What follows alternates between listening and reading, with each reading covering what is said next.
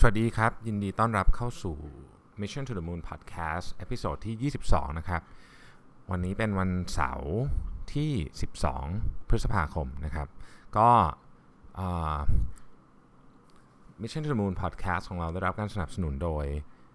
เครื่องสำอางศศิเพราะความสดใสมีได้ทุกวันนะครับผมวันนี้ผมไปอ่านจริง ๆ มีเรื่องอื่นอยากจะอัดแต่ว่าไปอ่านเจอ article หนึ่งใน entrepreneur.com นะฮะคือชื่ออาร์ติเคิลเนี่ยเขาเขียนไว้ชื่อว่า eight habits more important to success than raw talent นะครับ คนเขียนชื่อ Sherry Campbell ซึ่งซึ่งมันเป็นสิ่งที่มีหนังสือจำนวนมากนะครับ เขียนถึงว่าจริงๆแล้วเนี่ยความสำเร็จของคนส่วนใหญ่เนี่ยนะครับคือไอ้ talent อะไรพวกนี้ก็เกี่ยวแหละพรสวรรค์อะไรก็เกี่ยวแต่ว่าจริงๆแล้วเนี่ยถ้าไปดูกันลึกๆแล้วเนี่ยคนที่ประสบความสำเร็จทุกคนเนี่ยจะมีนิสัยที่ดีนะครับแล้วก็เขาทำความสำเร็จไม่ได้เกิดขึ้นมาจาก อะไรที่เป็นอะไรที่แบบโอ้โหใหญ่โตมโหฬารแต่ว่าเป็นสิ่งที่เขาทำทุกๆวัน แล้วมันค่อยๆสะสมกันจนกระทั่งเป็นความสำเร็จนะครับ ซึ่งสิ่งที่ทำทุกๆวันนี่แหละก็คือนิสัยที่ดีนะครับซึ่งเชอร์รี่คัมเบลเนี่ยก็ได้สรุปออกมาเป็น 8 ข้อด้วยกันนะครับ มันเฉพาะเจาะจงมากผมชอบบทความนี้เพราะมันเฉพาะเจาะจงแล้วมันไม่นามาทำนะมันเป็นสิ่งที่สามารถทำได้เลยนะครับข้อที่1เนี่ยก็คือ นิสัยของการตรงต่อเวลาฮะ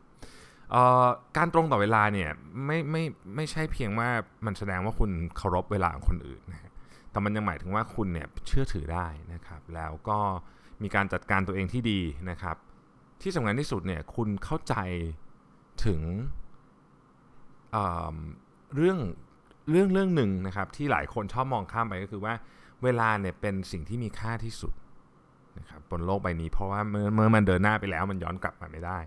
ผมยกตัวอย่างนะฮะ สมมุติว่าเรามาประชุมสาย 10 นาที แล้วคนเขาต้องรอเราเนี่ยนะ การมาประชุมสาย 10 นาทีในการประชุม 1 ชั่วโมงเนี่ยเท่ากับคุณมาคุณเสียเวลาของที่ประชุมไป 16.6%ถ้ามีคนประชุมอยู่ในนั้น 10 คนก็คูณไปนะฮะ ทีเนี้ยเราถามว่า 16.6%เยอะแค่ไหน ในโรงงานที่มีล้อ16.6%เนี่ย โอ้โห ต้องคือต้องเรียกว่าแทบเจ๊งอะถูกไหมฮะ เพราะฉะนั้นการมาสาย 10 นาทีในการประชุม 1 ชั่วโมงเนี่ย จึงถือเป็นเรื่องใหญ่มากนะ ถ้าเรามองในแง่ว่าเวลาเป็นสิ่งที่มีค่าขนาดไหนนะฮะเพราะฉะนั้นนิสัยที่ดีอันแรกก็คือ การตรงต่อเวลานะครับผม อันที่สองนะฮะคือ work ethics นะครับ work ethics เรื่องนี้เนี่ยเป็นเรื่องของอความเชื่อนะครับ ในหนังสือของ Ray Dalio ผู้เขียนหนังสือ Principle เนี่ยนะฮะเขาเคยพูดเรื่องนี้ไว้ว่า คนเราเนี่ยเวลา จะเข้ามาทำงานเนี่ยเรามักจะมอง3 factor ก็คือ factor ที่ 1 ก็คือเรื่องของ value factor ที่2เรื่องของวิธีคิดนะครับ factor ที่ 3 คือเรื่องของทักษะ สิ่งที่สำคัญที่สุดเนี่ยคือเรื่องของ value เพราะว่า value นี่เป็นสิ่งที่เปลี่ยนไม่ได้ มันอยู่ในมันอยู่ใน DNA ของเราเลยนะครับ เช่น ถ้าเราเชื่อว่าความซื่อสัตย์คือสิ่งที่เรานับถือที่สุด การกระทำทุกอย่างของเราเนี่ย เราจะทำด้วยความซื่อสัตย์ ผมยกตัวอย่างนะครับ ถ้าเราเลือกคนเข้ามาทำงาน แล้วเขามีความเชื่อว่าเขาซื่อสัตย์ work ethics ของเขาคือการซื่อสัตย์เนี่ยเเขาจะซื่อสัตย์ต่อตัวเอง ซื่อสัตย์ต่อบริษัท และซื่อสัตย์ต่อลูกค้านั่นหมายความว่าถ้าเขาค้นพบว่าเฮ้ยมันมี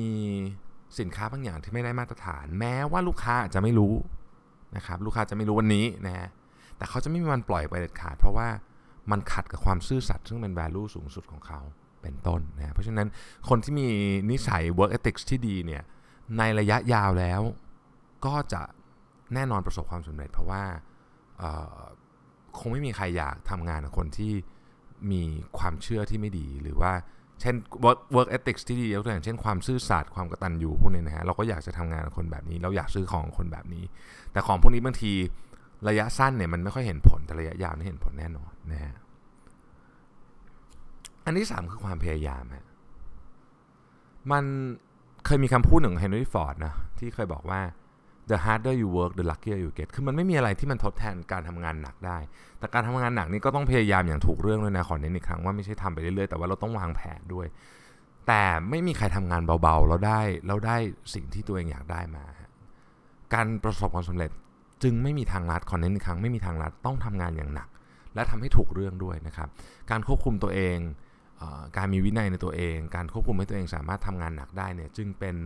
สิ่งที่สำคัญมากที่จะพาคุณไปสู่เป้าหมายที่คุณอยากจะไปนะครับ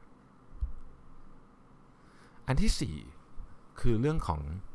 ทัศนคติเชิงบวกนะฮะเออเรามนุษย์เราเนี่ยนะแปลกมากคือ อันนี้มันฟังดูแบบหลายคนก็จะไม่ค่อยเชื่อเรื่องนี้แต่ว่าจริง ๆ แล้วอะเวลาสมองเราคิดอะไรนะครับ เราจะเห็นเรื่องนั้นเยอะนะฮะ ผมยกตัวอย่างอีกทีนะผมชอบตัวอย่างนี้มาก เวลาสมมติคุณอยากจะซื้อรถสมมติ Toyota Camry แล้วกันสีขาวเนี่ยนะฮะคุณจะเห็นรถ Toyota Camry สีขาวเยอะขึ้นมาในถนนทันทีเลย ทั้งที่ก่อนอันนี้คุณไม่เห็นเยอะขนาดนี้ เหตุผลก็เพราะว่าสมองคุณเริ่มมองหา Toyota Camry สีขาว มันเป็นเรื่องเดียวกันกับทัศนคติเชิงบวกหรือ positive attitude เพราะว่าถ้าเกิดว่าคุณ มองหาแต่เรื่องลบๆอะชีวิตคุณก็จะมีแต่เรื่องลบๆเข้ามา คุณมองหาแต่เรื่องบวกๆคุณจะมองหาเรื่องบวกในทุกสถานการณ์ได้นะครับ เคยมีคนกล่าวไว้ว่าปัญหาเนี่ยตัวปัญหาจริงๆเนี่ยมันเป็นแค่ประมาณสัก 20%ของปัญหาทั้งหมด 80%ของปัญหามันคือวิธีการที่เราแสดงออกหรือ react ต่อปัญหานั้น ดังนั้นถ้าเราเป็นคนที่คิดบวก เรามีทัศนคติเชิงบวก เราจะสามารถแก้ปัญหาและรับมือกับสถานการณ์ต่างๆ ได้เป็นอย่างดี และเราฝึกทำแบบนี้ไปเรื่อยๆนะครับ มันก็จะมีแต่เรื่องบวกๆเข้ามาเจอเรานะฮะข้อที่ 5 คือพลังงานครับหรือ energy นะฮะทุกคนเนี่ยออยากทำอะไรเยอะแยะแหละ แต่ว่ามันก็ต้องคือเราไม่ใช่หุ่นยนต์เนาะเราก็ต้องพักเราก็ต้องอาศัยพลังงาน คนที่สามารถบริหารจัดการพลังงานได้ดีกว่าคนอื่น จึงเป็นคนที่ จะสามารถทำอะไรดีกว่าคนอื่น คนที่มีนิสัยที่ดีในการบริหารจัดการพลังงาน เช่น นอนให้พอนะครับกินอาหารให้ดีออกกำลังกายตลอดเวลา นั่งสมาธิ พวกนี้จะทำให้ตัวคุณแข็งแรง สมองคุณก็แข็งแรงนะฮะการดูแลรักษาสุขภาพจึงไม่ได้เกี่ยวกับแค่ การเป็นการทำให้คุณอายุยืนและไม่ป่วยเท่านั้น แต่ มันยังช่วยให้คุณทำงานได้ดีขึ้นด้วย เพราะมันทำให้คุณมีพลังงานมากขึ้นจริง ๆ ลองดูนะครับ ลองทดลองดู ช่วงไหนที่คุณออกกำลังกายเยอะๆนะ สมาธิในการทำงานของคุณเนี่ยจะดีมากๆนะครับ เพราะฉะนั้นนิสัยของการบริหารจัดการเรื่องพลังงาน จึงเป็นนิสัยที่จะทำให้คุณประสบความสำเร็จด้วยนะครับ ข้อที่ 6 คือ passion ฮะ เวลาจะทำอะไร ถ้ามี passion กับมัน คุณจะทำมันได้ดีขึ้น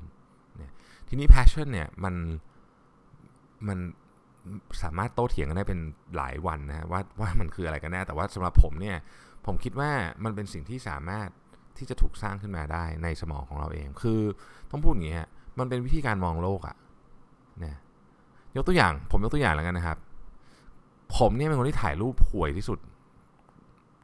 อาจจะเท่าที่คุณเคยรู้จักมาก็ได้นะครับ แต่ว่ามันมีอยู่วันหนึ่งอะผมถ่ายรูปหนึ่งแล้วมีคนชม ซึ่งซึ่งปกติไม่เคยมีใครชม ผมเรื่องการถ่ายรูปเป็นแต่คนด่านะฮะหลังจากนั้นเนี่ยผมเริ่มศึกษาเรื่องการถ่ายรูปจริงๆมันเพิ่งเกิดเหตุการณ์ขึ้นมาไม่นานนี้นะฮะแล้วก็ผมเริ่มศึกษาเรื่องการถ่ายรูปแล้วผมก็คนพบว่านี่ชมตัวเองเลยนะว่าเฮ้ยเรารู้สึกว่าเราเริ่มถ่ายรูปได้ดีขึ้นเราคือเราเริ่มพยายามสนใจเรื่องนี้มากขึ้น อาจจะถ่ายรูปยังไม่ได้ดีขึ้นแต่ว่า เราเริ่มสนใจจะศึกษาหาข้อมูลเรื่องนี้ตอนนี้ เริ่มสนใจเรื่องของการถ่ายรูปจากเป็นคนที่ไม่เคยสนใจอะไรเกี่ยวกับการถ่ายรูปมาก่อนเลยเนี่ย ตอนนี้เริ่มรู้สึกว่าเฮ้ยศาสตร์นี้มันน่าสนใจ แล้วก็สนุกมีแพชชั่นอยากเรียนรู้นะครับ เนี่ย เป็นตัวอย่างอันหนึ่งง่าย ๆนะครับ ข้อที่ 7 being coachable นะครับความหมายของมันก็คือว่าคุณน่ะ open สำหรับที่จะฟังฟีดแบ็จากคนอื่นหรือเปล่า เพราะมันเป็นวิธีเดียวนะ ที่จะทำให้คุณสามารถพัฒนาต่อไปได้นะครับ เราวางอีโก้ของเราลงได้ไหม ลูกน้องฟีดแบ็เราเรารับได้ไหม ถ้าเรารับไม่ได้แปลว่าเรา not being coachable นะครับ พ่อแม่สอนเราเรารับได้ไหมนะครับ เพื่อนเตือนเราเรารับได้ไหมนะครับ เรื่องนี้สำคัญ เพราะการที่คุณ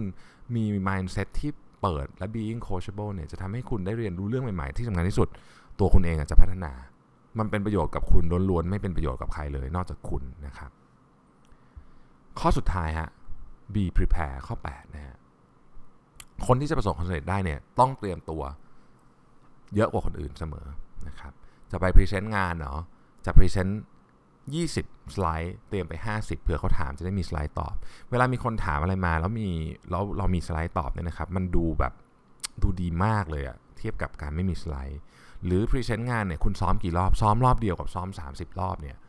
ต่างกันเยอะมากนะฮะนะหลายครั้งเนี่ยเราไปประชุมกับลูกค้า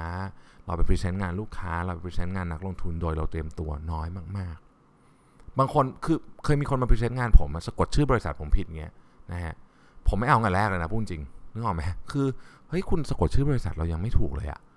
คุณคุณจะมีปัญญามาทำงานอะไรให้เราได้นึกออกไหมฮะอันนี้เป็นเรื่องของการเตรียมตัวนะนะครับ ซึ่งฝึกไว้ไปเจอใคร over prepare เสมอนะครับ ทั้ง 8 skill นี้ผมขอทบทวนอีกครั้งหนึ่งนะครับ 1. คือ being on time ตรงต่อเวลา 2. มี work ethics ที่ดี 3. มี effort 4. มี positive attitude นะครับ 5. มี energy 6. มี passion